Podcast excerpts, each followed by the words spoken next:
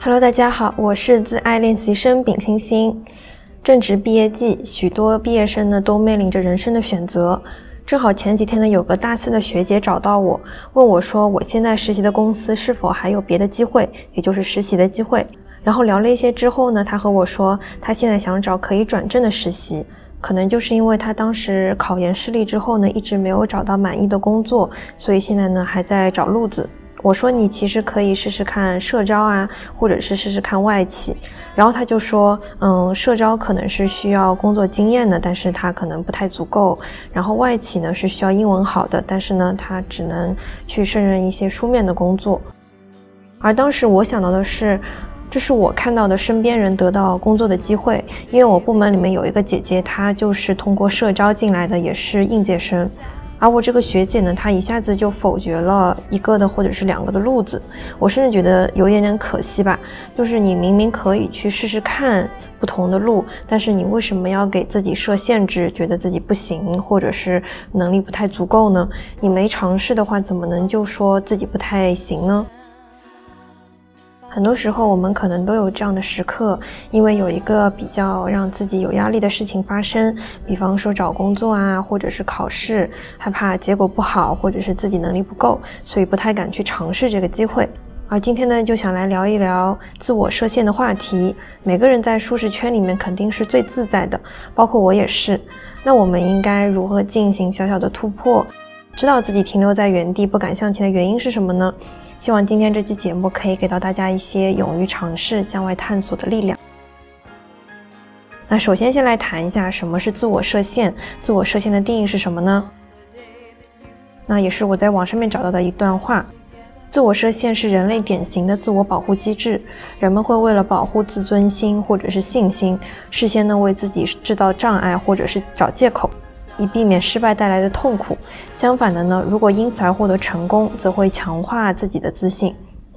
简单来说呢，就是人们为了逃避一些做起来很困难的事情，比方说你找工作、要考试啊等等，然后呢，你自己的心里面就给自己找借口，说我不太想去做，我待在自己的舒适圈里面。因为有了这样的借口存在，失败似乎就和我自身的能力不够就没什么关系了，就不是我自身的原因。或者是我在一开始就预设说，哎，我做不到这个事情，我于是呢，我就不去努力，也不去往这个方向去思考了。有句话说，人生最后悔的事情不是失败，而是你本就可以做到。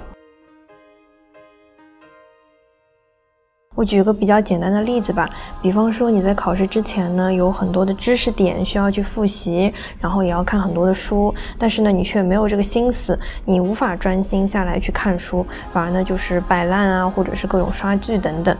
然后考试成绩出来之后呢，也不太理想，可能就考了个嗯班级的倒数，年平均分以下这样的分数。于是呢，你就自己理所当然的把这个原因呢怪罪给了，嗯，电视剧太好看了，而不是自己能力不够。这也是自我安慰的一种方式吧，就是你会对自己说，包括你会对身边的同学都说，哎，我只是这次没有考好，如果我好好复习的话，一定可以考好的。这可能就要追溯到我高中时期吧，我高中可能在之前的节目里面也有提到过。我是算是发挥的比较好，然后呢还考到外区，进入了一个市重点的学校。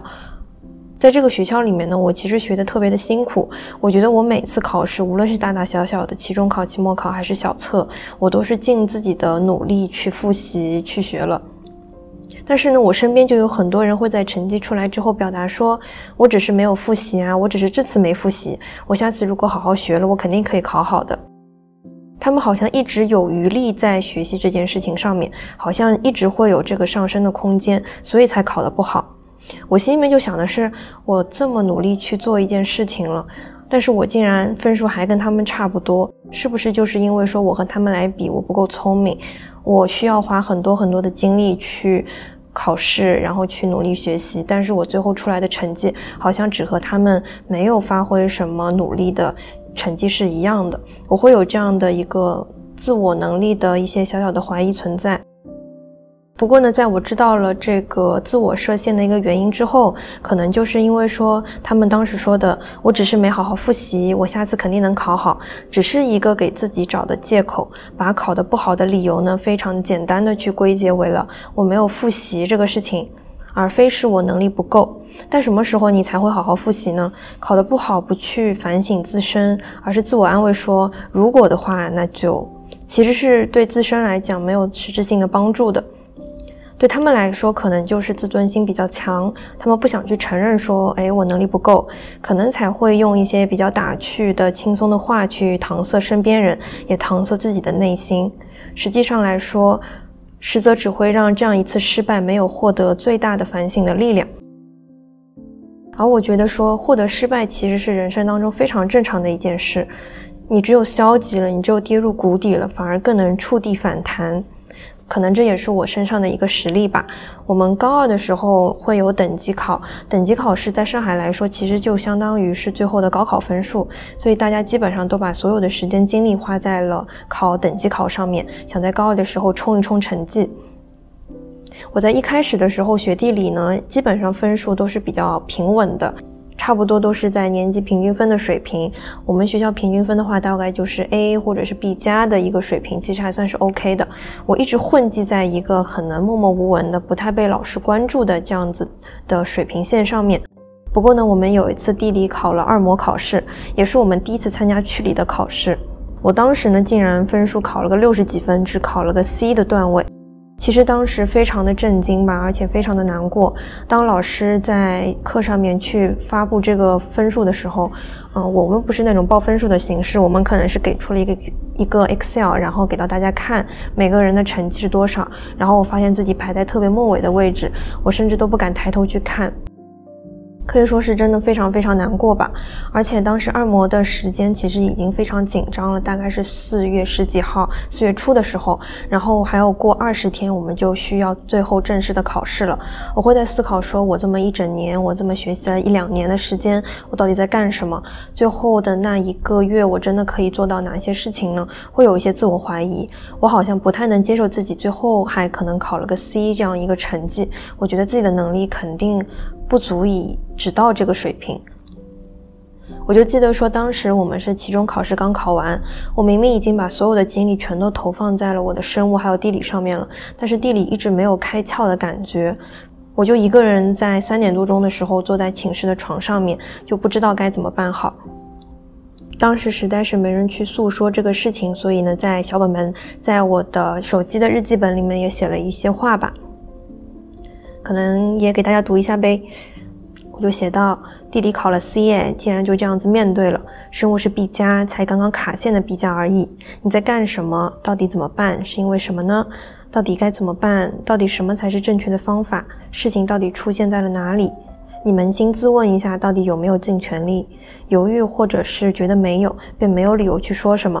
加油，还不是结束呢，振作，振作一点。生活里有很多的险，你都要勇敢去闯。二十天需要尽全力，好疲倦，浑身无力，没有方向，一点也没有。一落千丈太容易，努力都白费了吗？你愿意吗？大概就是这么样子的一个情况，会怀疑自己，说自己的努力到底有没有一个结果？为什么呈现出来了一个是我一年当中最坏的一个结果？以前曾经从来就没有考过 C 这个成绩。在经历了这个非常非常难过的时刻之后呢，我想着说，嗯，我要找寻一些办法去克服这个事情。于是呢，就想着说，给自己安排着说，把所有的地理的书，整个的所有的知识点全部都顺一遍。然后呢，我在之前做大题的时候，其实是没有什么感觉的，因为题目它的材料其实很长，大概一两百字，然后你需要在这一两百字里面去抠字眼，去找到任何的一些得分点的一些考点。那我也知道说，其实当时写题目的时候，整个的逻辑，而且采分的那个点，其实没有抓得特别的紧。于是呢，我也说我想要去着重的把这一块给补足。基础知识呢，就是书本上面的，可能可以是帮助我在嗯选择题上面可以做得更好。然后大题呢，是我着重需要去努力的一个范围。于是呢，之后呢就会一直去见老师，会去问各种各样的知识点，会问问题。然后晚上我印象很深刻的就是，我每天晚上会和戴老师两个人一起连麦，一起去看地理的大题。我们两个人呢，就是看同一道题，然后慢慢的去读题目。我可以把它读出声来，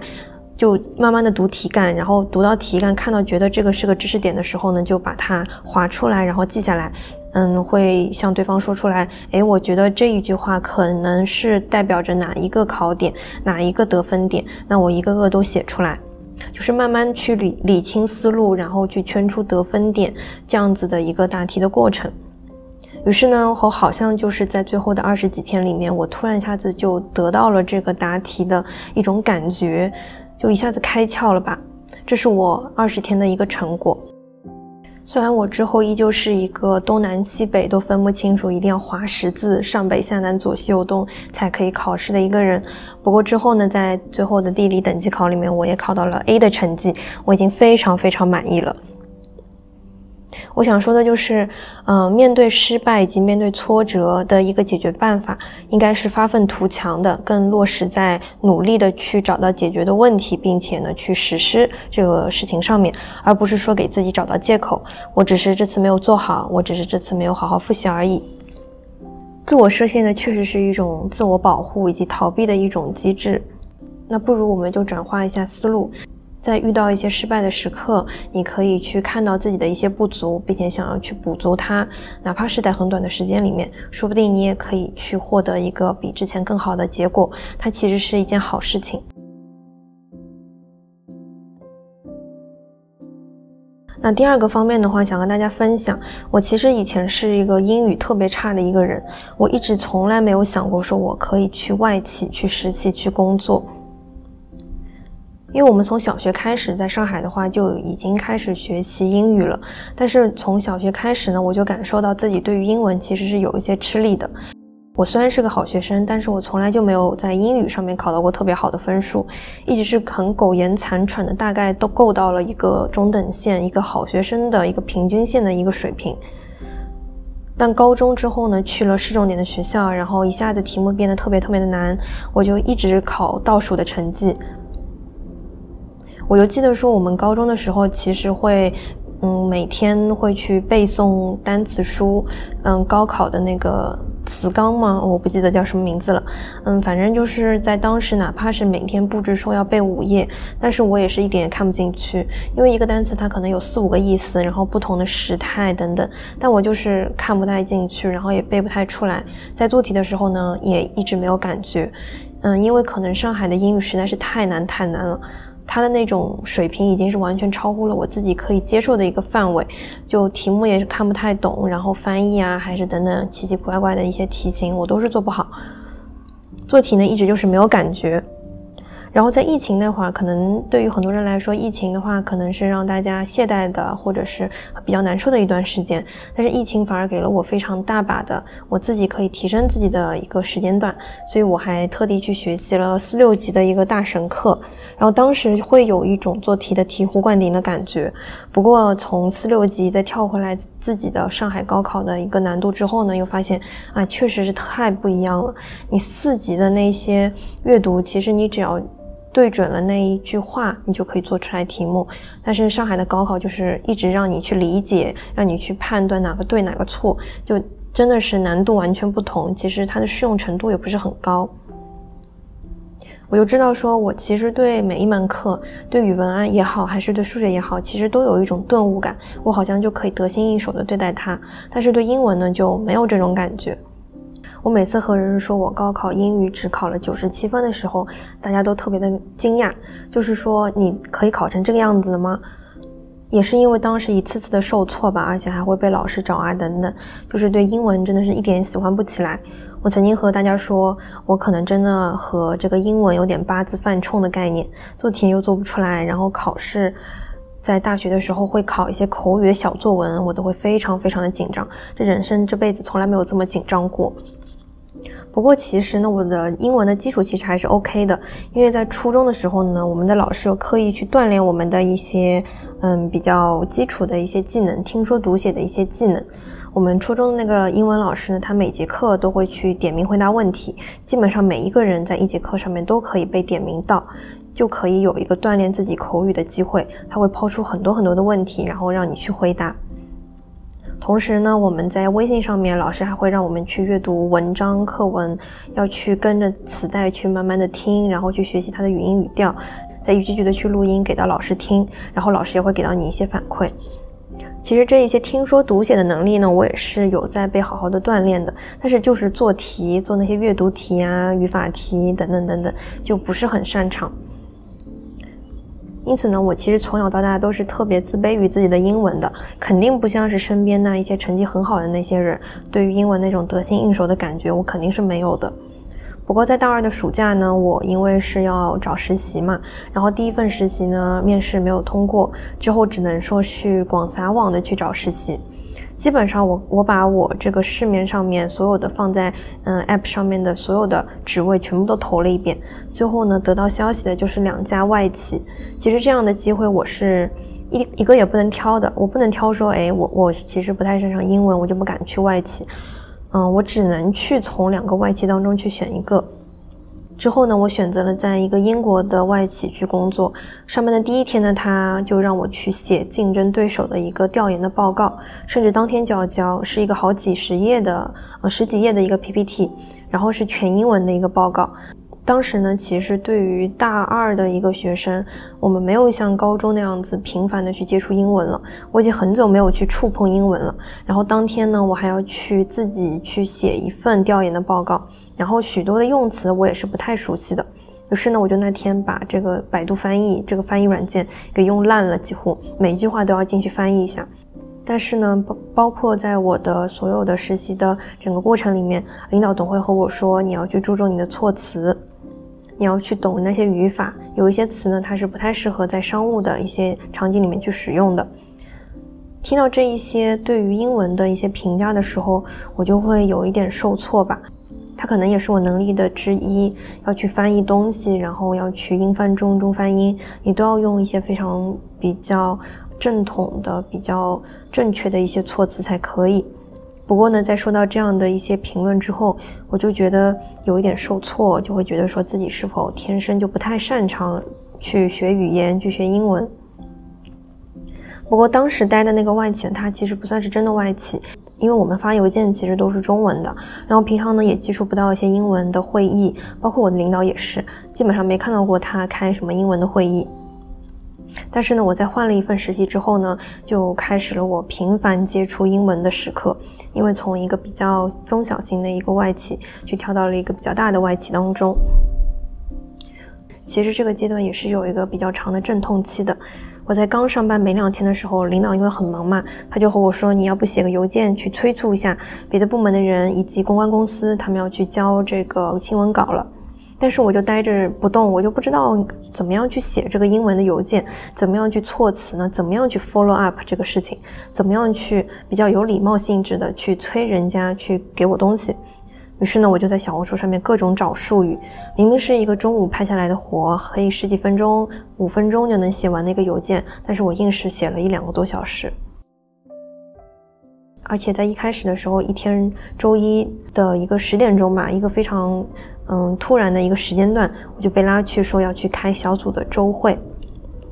也是在那次周会上面第一次认识在线上的一个泰国的同事。然后当时也是好巧不巧，我刚刚拔完牙，然后呢，我说话也不太利索，当时的状态呢，甚至说是嘴巴也张不太开，所以我在公司里面也是戴着口罩的。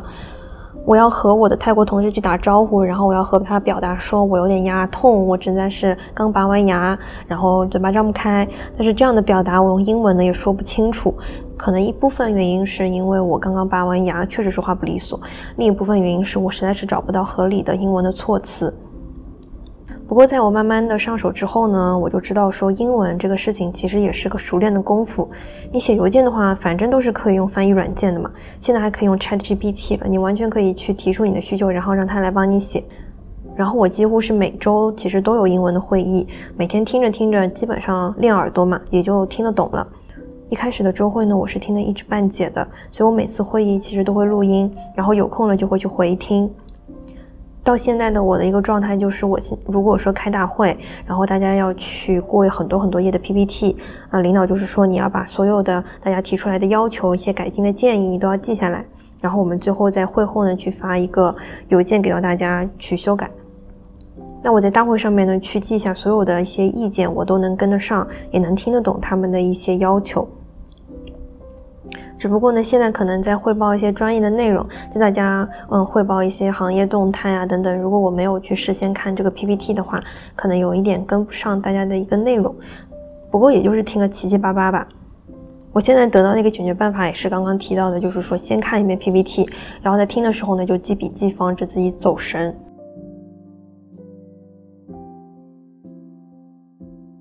在一开始我加入的那个实习的外企呢，我问领导说我的英文好像确实有一点差，然后我想说我怎么样去提升自己呢？他和我说你可以去考商务英语，剑桥 BEC 的商务英语。我当时呢也确实很努力的在想要去做这个事情，每天早上还有下班的路上面，我都会去刷各种的单词，去用默默记单词，然后也会去做一些题目。不过呢，我之后就发现，说我做题，哪怕是我真的认识了很多单词，我做完形填空的时候，依旧是错很多，甚至它里面还有一些语法题，让你去修改一篇邮件，然后让你去抓错。我做这些题目，我真的是不太能上手。做了五六篇之后，以为自己好像懂了，但是再做一篇，又发现自己错的跟一开始完全是一模一样的，就会让我有一些非常大的受挫的心理在。我就会思考说，考试的意义到底是什么呢？是你需要这一个证书，还是说你需要真正的可以在职场里面去运用你的这些能力，去上手你的一个工作呢？那我在一开始也提到说，小外企它其实日常的口语机会也不多，只要是书面上面，你只要做 PPT 就可以了。那你当时去应聘的时候，可能证书呢就可以证明你的这一点，你的书面能力还不错，你写邮件也都 OK 等等。但是大公司呢，其实是非常看重实操的能力的，他会直接在面试的时候考你口语。呃，跟你用英文来做面试，就是因为说你会有非常多的机会，你需要去向领导啊，就像外国人去做一些汇报，在开一些会的时候也需要去用到英文。你的同事甚至是都可以是不同国家、不同地区的，他会去着重的去问你听说读写的一些能力。而我该做的呢，并不是说证书是最重要的，而是说我需要去证明我有这个听说读写的一个能力，我可以去胜任这份工作。证书呢，可能不是敲门砖，但是你的听说读写的真本事的能力，可能才是敲门砖。把注意力放在可以上手日常的工作上面，不再纠结于说我今天认识了多少个单词，我做对了多少题。人的精力毕竟是有限的嘛。如果你一直专心的去考证书的话，你可能对于日常的一些英文的练习就不太有太多的时间放在上面了。而做题呢，其实像我刚刚提到的，做题错的多了，就会让我变得很消极。但是工作，如果说我可以直接应用我的英文，就可以给我很多的正反馈。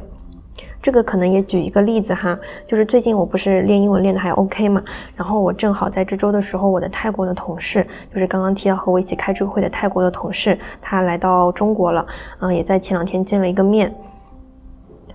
我之前还有心里面有一点小小的紧张，就是说我第一次和嗯泰国人要中午一起吃饭，然后用英文去聊天。虽然说也有另外一个同事哈，而且我本身自己就不是一个嗯比较喜欢去嗯剖一些自己的日常的生活，也也不是在那种饭局上面话很多的人。嗯，不过还是有一点小紧张嘛，怕听不懂人家对我的一些问题啊，然后回答不好之类的。不过我在那一次吃饭的中午呢。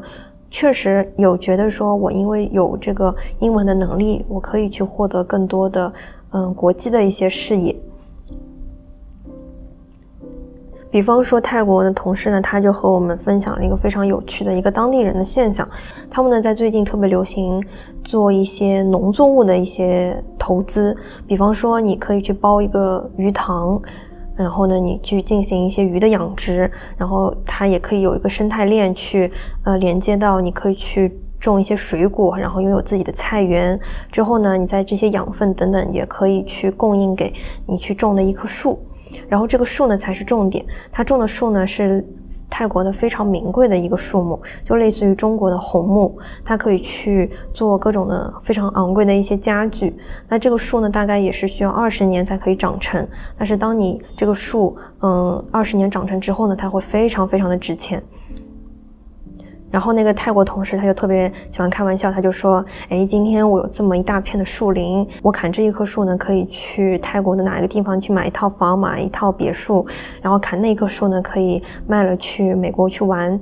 就是一个非常保值的一个长期的投资的产品。”我就会觉得特别有意思，因为当时那个另外一个同事呢，他是比较喜欢种花种草的，嗯，听到了这个故事之后呢，就会觉得，哎，好像确实是一个很有意思的投资的一个事情，但是好像对于中国来说就没有这个机会说去包一块土地、一个池塘之类的。不过也听到了一个非常真实的当地的一些呃风土人情以及他们的一些投资的方式，会有开拓我的眼界，而且这是在网络上面基本上是看不到的。我就会觉得说，我可以用英文去和大家做交流，并且可以去听懂他分享的这么有趣的故事，会让我觉得，哎，真的好像挺有用处的。我也非常庆幸自己有这样一份技能，而且因为外企，嗯，不知道为什么他的氛围。以及对人的一种滋养，真的是非常的好。我们整个的氛围就是，所有的领导、所有的同事，他们都有一个自己特别喜欢的运动。就像刚刚我开完了一个大会，然后新来的两个领导呢，他是都会说，我自己很喜欢慢跑啊，我每天会做五十分钟的一个练习训练等等。每个人都会有一个非常喜欢的一个运动爱好，包括我们有非常多的一些球类运动啊之类的一些俱乐部，大家可以线下组织了一起去运动。大家都非常去注重自己的身体的健康，所以每一个同事看起来精气神都特别的好，因为睡得也饱。然后呢，嗯，生活的压力，嗯，也其实没有像现在说的那么卷的一些公司那么大。很直观的就是每个人看起来好像都比实际年龄都小十岁，但是他们的能力等等都是非常的够的，以及非常有专业性质的。我想这也是环境熏陶之下的一个正向的能量。因此呢，我也想说，我本来一开始会自卑于自己的英文，然后不敢去尝试外企，但是误打误撞的，真的把我去推上了这个阶段之后，我发现自己还是可以做到的。之前我的亲戚和我说，你还年轻，你还是有这个学习的能力的，你可以去尝试看看，嗯，待久了就会好的。我真是不相信的，我当时就觉得说我根本听不懂什么东西，然后我邮件也写不好，我怎么样去做到这一点？不过现在待了差不多有半年多的时间，我发现自己确实在不同的方面都会有一个提升，在英文的听说读写上面，现在写邮件真的是逻辑也是 OK 的，然后反正都是用翻译软件嘛，可以很快速的去写非常多的嗯一些内容，几百字的英文其实都是信手拈来啊，这个可能有点说大话，但是都是有模板的嘛。然后听的话呢，就是大大会也好，还是和大家聊天也好，其实都是 OK 的。说的话，我想以后如果机会多的话，也是我能完全上手的。我相信自己有这样子的一个能力。不过这也是在一开始，我认为我自己和英文八字不合的一个状态当中，是绝对没有想到的一个结果。而且现在也会觉得说，嗯，外企它确实是一个非常适合我的一个氛围，一个企业的文化。我也非常不后悔，说自己可以踏入这个领域。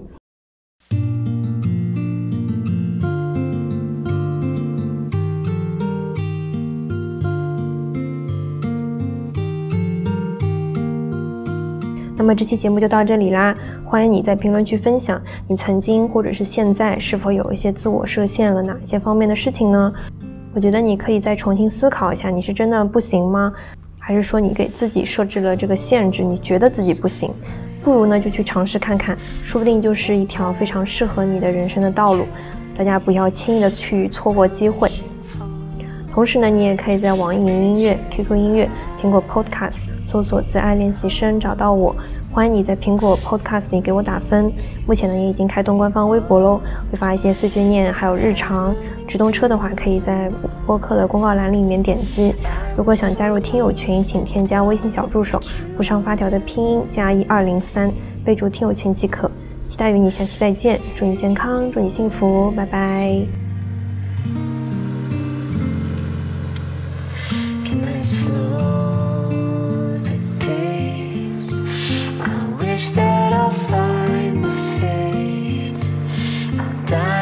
Save your place, and you'll never suffer.